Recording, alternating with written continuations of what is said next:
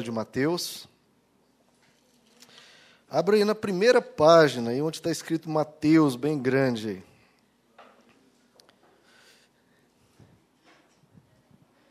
Antes de lermos aqui o texto, queridos, eu queria fazer uma, uma breve introdução. Nessa introdução, eu gostaria, queria pedir aos irmãos que não deem nenhum amém, nenhum glória a Deus, nenhum aleluia, só durante a introdução. Quando nós lemos o texto, aí a partir daí pode. Estou avisando para o bem de vocês. O que é essa introdução, irmãos? Bom, qual que é o tema do Evangelho de Mateus? Que Jesus Cristo, o Filho de Deus, veio à Terra e porque Ele deu a sua vida por nós, nós também fomos feitos filhos de Deus. Nós também fomos feitos filhos de Deus. E como filhos de Deus, irmãos, quando você vê uma situação difícil na sua vida, uma tragédia, uma calamidade, algo que está te desafiando, você pode dar uma ordem para aquela situação, para que aquela situação se transforme. Como filho de Deus, se você é filho de Deus, você olha para aquela situação, dá uma ordem e aquilo tem que ser transformado. Agora, isso se você já está numa situação difícil. Agora, se você está começando um novo emprego, um novo negócio, um novo contrato, uma nova empresa, você vai adiante, irmãos, com fé, e Deus garante que vai te proteger. Ele tem o dever de proteger porque ele é fiel. Ele te guarda de quebrar, te guarda de falir, te guarda de problemas, porque ele é fiel. Você vai em frente, porque ele te guarda de todo mal, porque ele é fiel. E tudo isso você tem, irmãos. Essa autoridade de dar uma ordem e mudar uma situação. Essa confiança de você ir à frente e nenhum mal te atingir, tudo isso você tem se você prostrado adorar e contribuir aqui com a obra de Deus. Introdução feita, vamos acabar com a palhaçada. Mateus capítulo 4, queridos. Tudo isso que eu falei, eu acho que vocês reconhecem isso, irmãos, porque isso é o que é pregado por aí. Tudo isso que eu acabei de falar não tem nada a ver com o Evangelho, irmãos. Tudo isso que eu acabei de falar, mas é o que é pregado. E nós vamos ver essa pregação sendo feita aqui na Bíblia, Mateus capítulo 4, queridos. Mateus capítulo 4, verso 3. O tentador, né, o diabo, vamos deixar bem claro aqui o diabo, aproximou-se dele e disse, um pouco das frases que eu falei aqui: Se és o filho de Deus, manda, ordena, decreta, dê a ordem para que essas pedras, essa situação, essa dificuldade se transformem em pães, em bênçãos. Jesus respondeu: Está escrito, nem só de pão viverá o homem, mas de toda palavra que procede da boca de Deus. Então o diabo continuou pregando, o levou à cidade santa, colocou na mais alto, no mais, na parte mais alta do templo e lhe disse: Se és o filho de Deus, joga-te daqui abaixo, né? pois está escrito: Ele dará ordem aos seus anjos a teu respeito, e com as mãos eles o segurarão, para que você não tropece em alguma pedra. Ou seja, você abre um negócio, Deus é obrigado a te proteger, você vai à frente numa situação, Ele é obrigado a te guardar. Jesus responde: também está escrito: não ponha à prova o Senhor, o seu Deus. Depois o diabo levou-o a um monte muito alto e mostrou-lhe todos os reinos do mundo e o seu esplendor. E lhe disse: Tudo isso te darei se te, se te prostrares e me adorares. Jesus então lhe disse: Retira-te, Satanás, pois está escrito: Adore o Senhor, o seu Deus, e só a ele preste culto. Então o diabo deixou e anjos vieram e o serviram.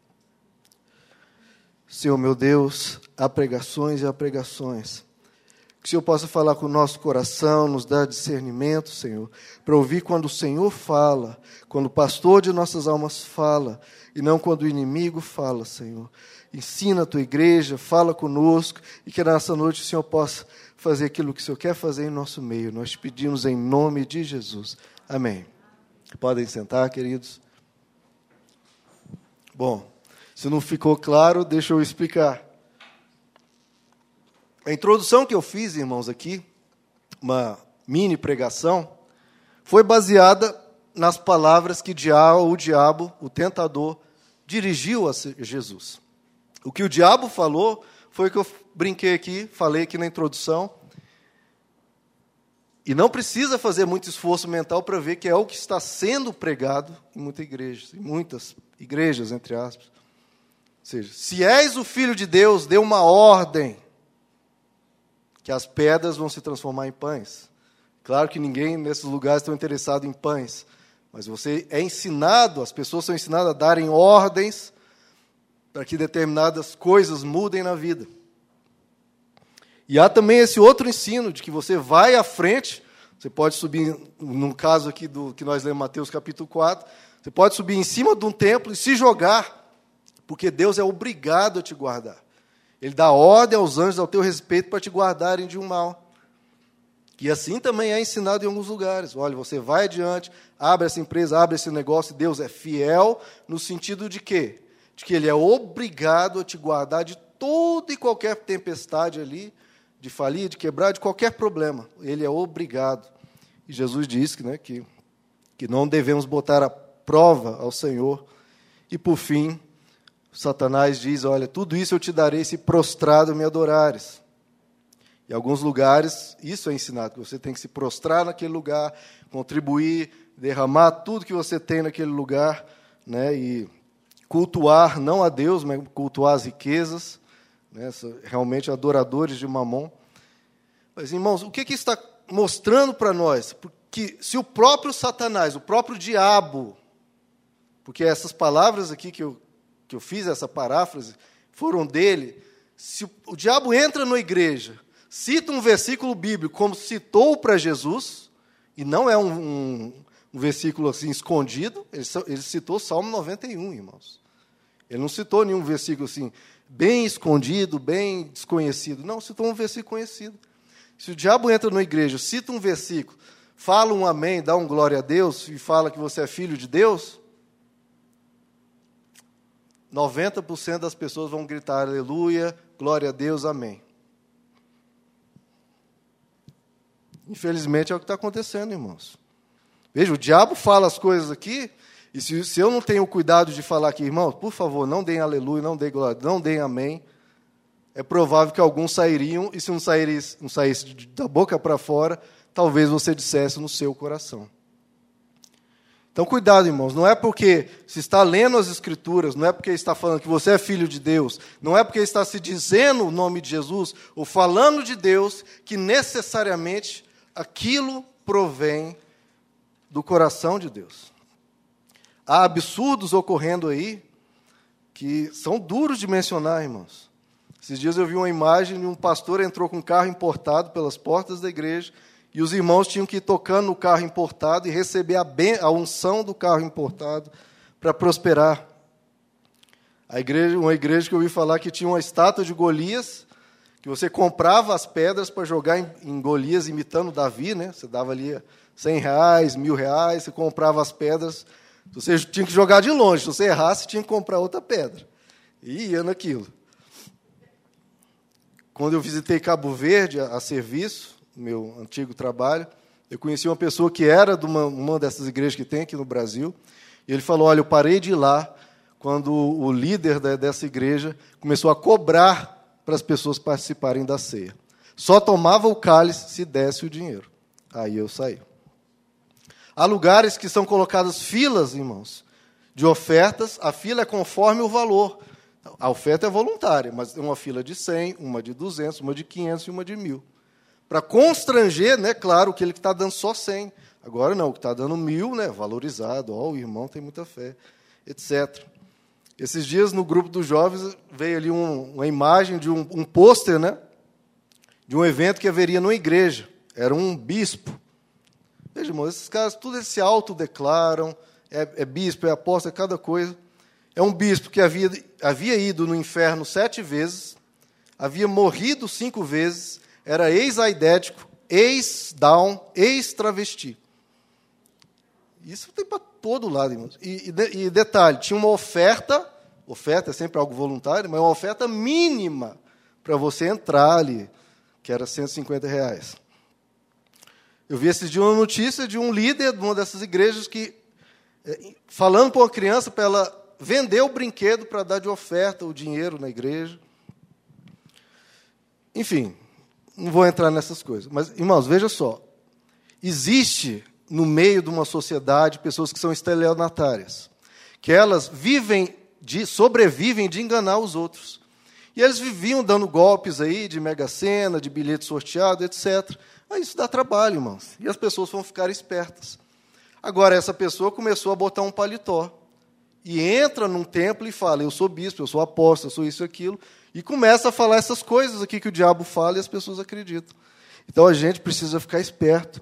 E isso, irmãos, você fala, nossa, mas que surpresa. Não, não é surpresa. O próprio Jesus falou, a própria palavra diz, lá em 1 João 4, 1 diz: Olha, não creiam em qualquer espírito, mas examinem os espíritos para verem se procedem de Deus porque muitos falsos profetas têm saído pelo mundo. Isso na época que Jesus, João ainda estava vivo, vivo.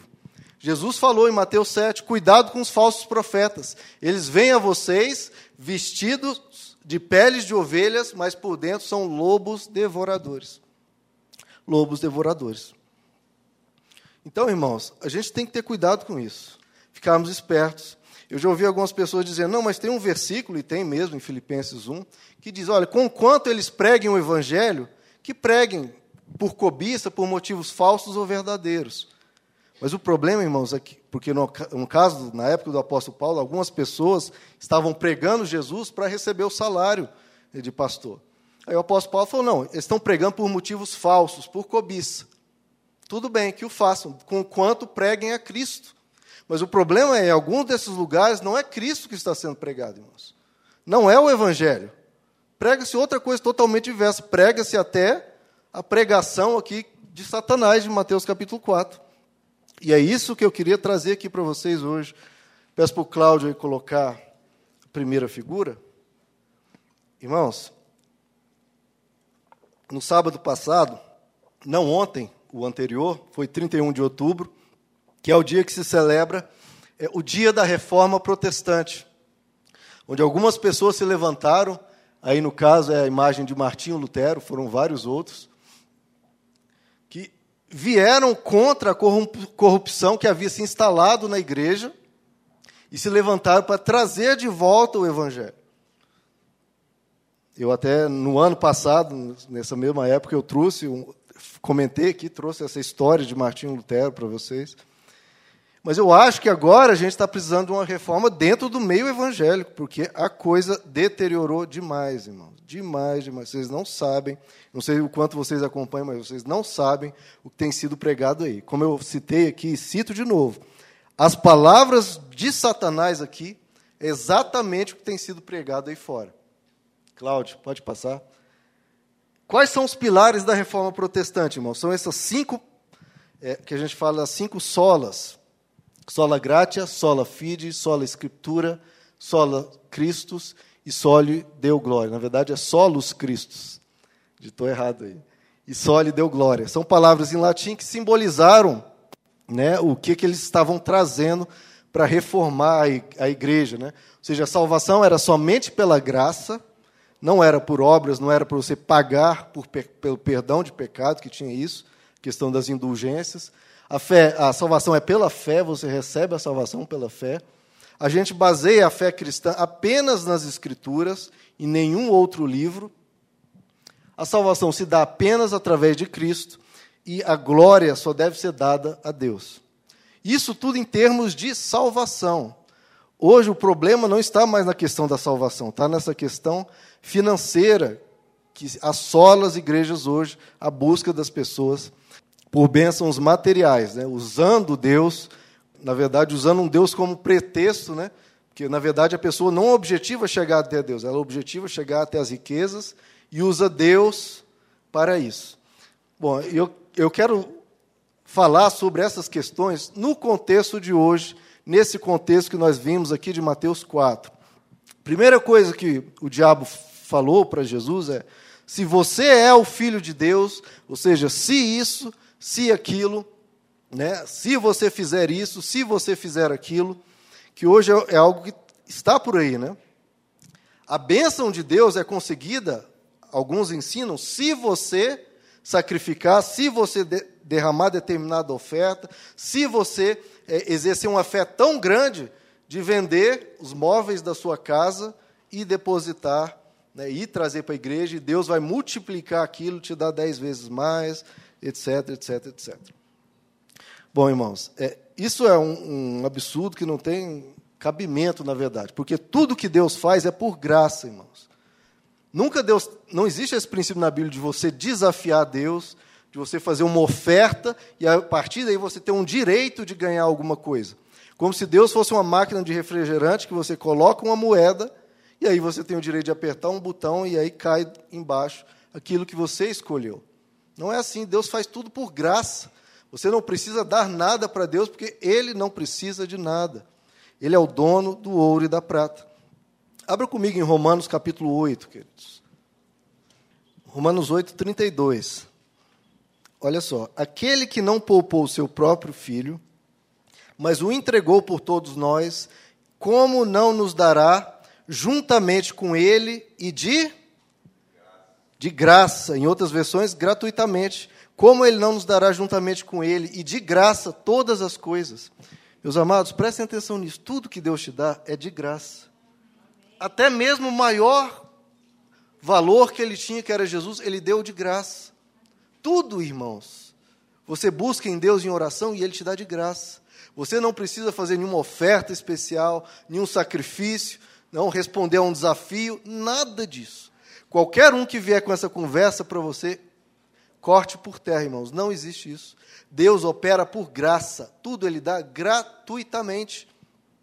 Lá em 1 Coríntios 2, verso 12, vocês não precisam ler, mas eu leio aqui para vocês.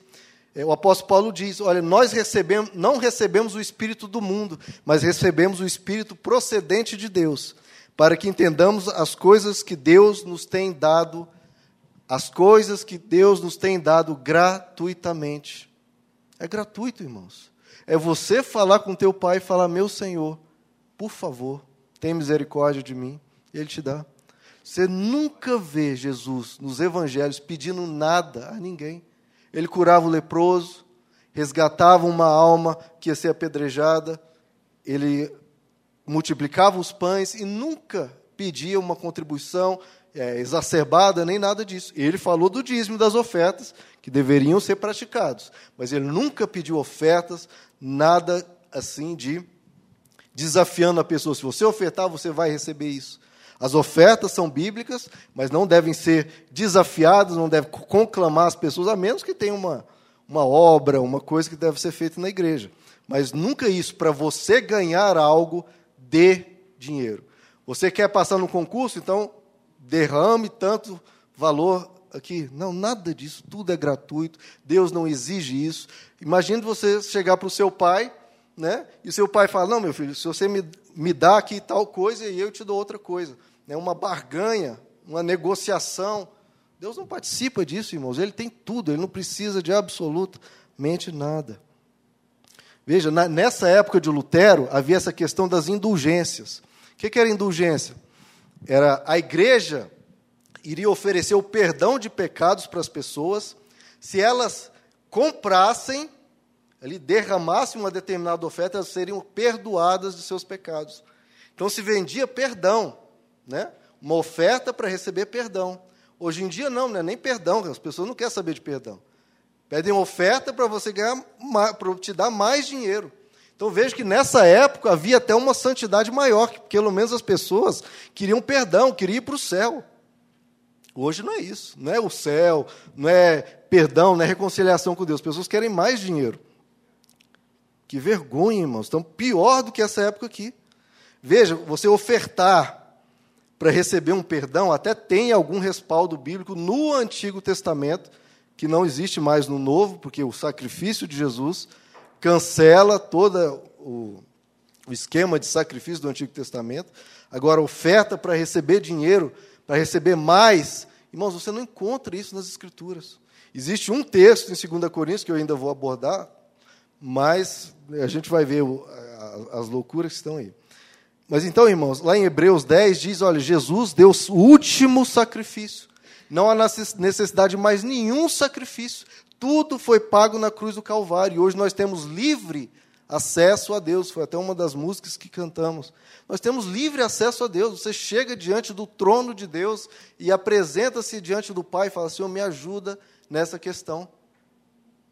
Você não precisa, diante de, um, de, uma, de uma luta, de abrir uma empresa, de fazer um negócio, de fazer um concurso, de uma luta, você não precisa ap apresentar nenhuma oferta mirabolante, nem nada disso. É falar: Senhor, me ajuda, me dá a tua força. Eu sou aqui uma pessoa que te serve, me ajuda, Senhor.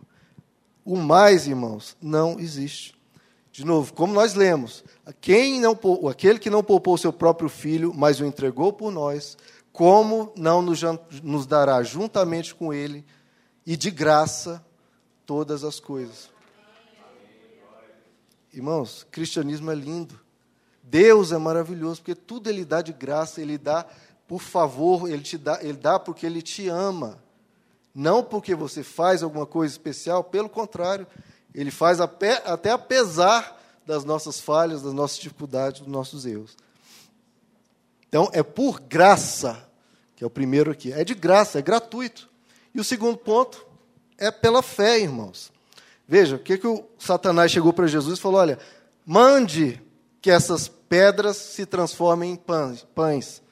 Ou seja, decrete determine, tome posse, profetize.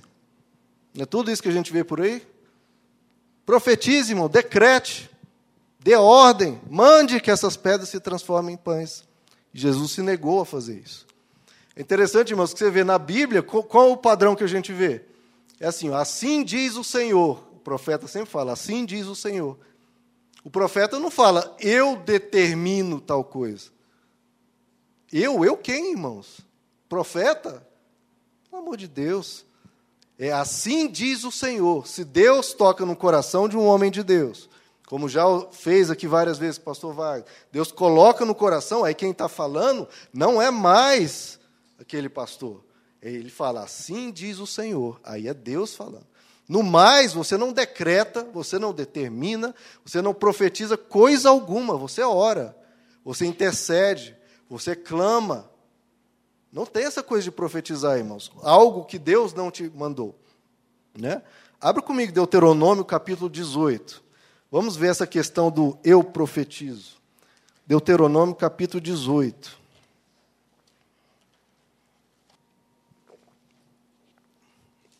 Deuteronômio 18, o verso 20. Olha só como Deus Deus está tratando justamente sobre isso. Mas o profeta que ousar, olha só, o profeta que ousar falar em meu nome alguma coisa que eu não lhe ordenei, ou que falar em nome de outros deuses terá que ser morto. Mas talvez vocês perguntem a si mesmos: como saberemos se uma mensagem não vem do Senhor? Se o profeta, olha, isso é interessante, como saberemos se uma mensagem não vem do Senhor? Se o que o profeta proclamar em nome do Senhor não acontecer, nem se cumprir, essa mensagem não vem do Senhor. Aquele profeta falou com presunção, não tenham medo dele. Então, a primeira coisa que Deus fala, se eu não ordenar, não fale nada. Não fale nada. Às vezes eu vejo em alguns lugares, né, o pastor falando: olha, irmão, vire para a pessoa do seu lado e profetize X e Y. Foi Deus que mandou você falar aquilo, irmãos? Aquela pessoa. Então não fale, não fale. Porque Deus está falando: se alguém profetizar algo que eu não ordenei, o que, que falou? Terá que ser morto. Claro que ninguém vai morrer aqui, mas no Antigo Testamento era essa lei. Não fale, irmãos, não fale, porque não é ordem de Deus. A menos que você tenha uma confiança gigantesca naquela pessoa, que aquela pessoa foi ungida, que Deus falou para ele, para aquela para falar para todo, mas não acredite nisso. É melhor sempre seguir esse padrão. Se Deus te fala para profetizar, você profetiza. Se não, não profetiza. Ora, interceda. Parece que hoje só tem valor a profecia. Não, e a oração? A Bíblia diz que a oração do justo é poderosa em seus efeitos. Não precisa de profecia para algo acontecer, basta orar. E, aí, aqui a gente vê como a gente sabe que uma mensagem não veio do Senhor. Se profetizou e não aconteceu, não veio do Senhor, ele falou por presunção, falou por soberba. Ele se ensoberbeceu, ah, deixa eu decretar alguma coisa aqui, deixa eu profetizar alguma coisa, que aí todo mundo vai ficar, ó, oh, né? Falou por soberba. Não tenha medo desse tipo de gente. Se não acontecer, se alguém falar algo que não ordenei, deve ser morto. Então, irmãos, chega disso de decretar, determinar. Nós não decretamos nada. Quem decreta é Deus. A gente ora. A gente vai, vai tranquilo, intercedendo e clamando pelo Senhor. Lá em 2 Pedro, capítulo, capítulo 1, diz assim: nenhuma profecia tem origem da vontade humana. Não é porque você tem uma vontade de abençoar um irmão que está numa dificuldade, né? Está com um problema grave na família, ou uma doença grave. Nossa, eu estou com muita vontade de profetizar que esse irmão vai ter vitória. Irmão, guarda a sua, guarda a sua vontade de profetizar e usa a sua vontade para orar pela pessoa. Interceda. Como eu falei, essa questão está derrubando né, o poder da oração. Parece que a oração não tem mais poder, né? todo mundo despreza, tem que profetizar. Não, ore, interceda. Certa vez, num, numa reunião que a gente tinha lá no meu antigo trabalho, uma pessoa chegou para mim, naquele dia eu tinha levado uma mensagem, uma pessoa chegou para mim e falou, Romulo, eu já estou há duas semanas com uma dor de garganta, assim, que está me deixando louca, de tanta dor na garganta. Dor da garganta, garganta eu também acho horrível. Aí eu falei, não, irmã, é, procura um médico. Você tem que ver o que é isso, o que é está acontecendo, porque tem duas semanas que você está com dor de garganta, e ela me falou que tava, tomou remédio e tudo, e nada passava dor da garganta. Falei, minha irmã, você tem que procurar um médico. Tem que ver o que é isso. Ela falou, não, depois de uma semana de dor, tentando um anti-inflamatório e tudo, e não passou, eu fui no médico. Ele olhou, passou remédio mais fortes, e não está passando. Ore por... Aí eu falei, não, vou orar por você. E eu orei por ela. Na outra reunião, ela falou, olha, você orou, meia hora depois que eu saí, eu estava curada. Veja, irmãos, eu profetizei, eu decretei, determinei. Não, eu oro porque eu confio em Deus e eu sei que Ele age. Ele tem misericórdia de nós e Ele nos ama. Não precisa disso, de profetizar, decretar. De novo, se Deus colocou na sua boca, aí você profetiza. Se não, não há necessidade de uma profecia para que algo aconteça. A maior, maior parte das coisas que ocorrem na Bíblia ocorre por meio da oração. As profecias acontecem sim, mas não é esse o padrão. O padrão, isso ocorre na vida dos profetas, algumas pessoas especiais, mas não há essa necessidade. Aí você pergunta para mim, né? Essa questão de dar ordem às pedras, transformarem em pães, determinar, decretar. Mas lá em Malaquias capítulo 3, você pode pensar, lá diz, né? Trazei os dízimos e fazei prova de mim, se eu não abrirei né, as comportas do céu, fazei prova de mim. E ali realmente é um versículo que o Senhor autoriza fazer prova dele, né? Porque Jesus falou para Satanás: não é, tentarás ao Senhor, não tentarás ao Senhor, não colocareis Deus à prova. Mas ali, em questão do dízimo, Deus dá essa concessão de fazer prova dele. Mas em que termos, irmãos, fazer prova dele? Você decretar ou determinar alguma coisa? Não. Você faz a prova. Senhor, eu estou sendo dizimista fiel. Então eu te peço que o Senhor cumpra a tua palavra e me prospere. Agora, quando, como, onde, é a soberania dele. Você vai determinar quando, você vai determinar como, você vai determinar onde? Não. Você faz prova, Senhor, estou sendo dizimista, estou sendo fiel. Então, a tua palavra diz que o Senhor vai me abençoar. Vai abençoar? Vai. Está na palavra, vai. Agora, quando, como, onde? Aí você não decreta. Você faz a questão de, Senhor, eu estou aqui, estou sendo fiel. E Deus vai te ajudar. Agora, não da forma que você manda ele fazer. Senhor, é esse negócio aqui que eu estou fazendo, é esse. Eu te mando, eu te ordeno, decreto, que esse negócio transforma-se em pedra em pães. Não, Senhor. Não, Senhor. Tenha fé. O que é fé, irmãos? Fé é confiança em Deus. Confiança do que no seu viver Deus vai prover, que no seu viver Deus vai te guardar, Ele vai cuidar de você. É uma confiança que as coisas, mesmo que você não controle as coisas, não é você que determina as coisas, você tenha confiança que Deus determinando da forma que Ele quiser, você estará seguro. É crença, é você confiar em Deus, saber quem Ele é e saber que Ele é confiável, que você pode descansar nele. Sempre. Mesmo que não saia de acordo com os seus planos, vai sair de acordo com os planos dele. E que bom que é assim, irmãos.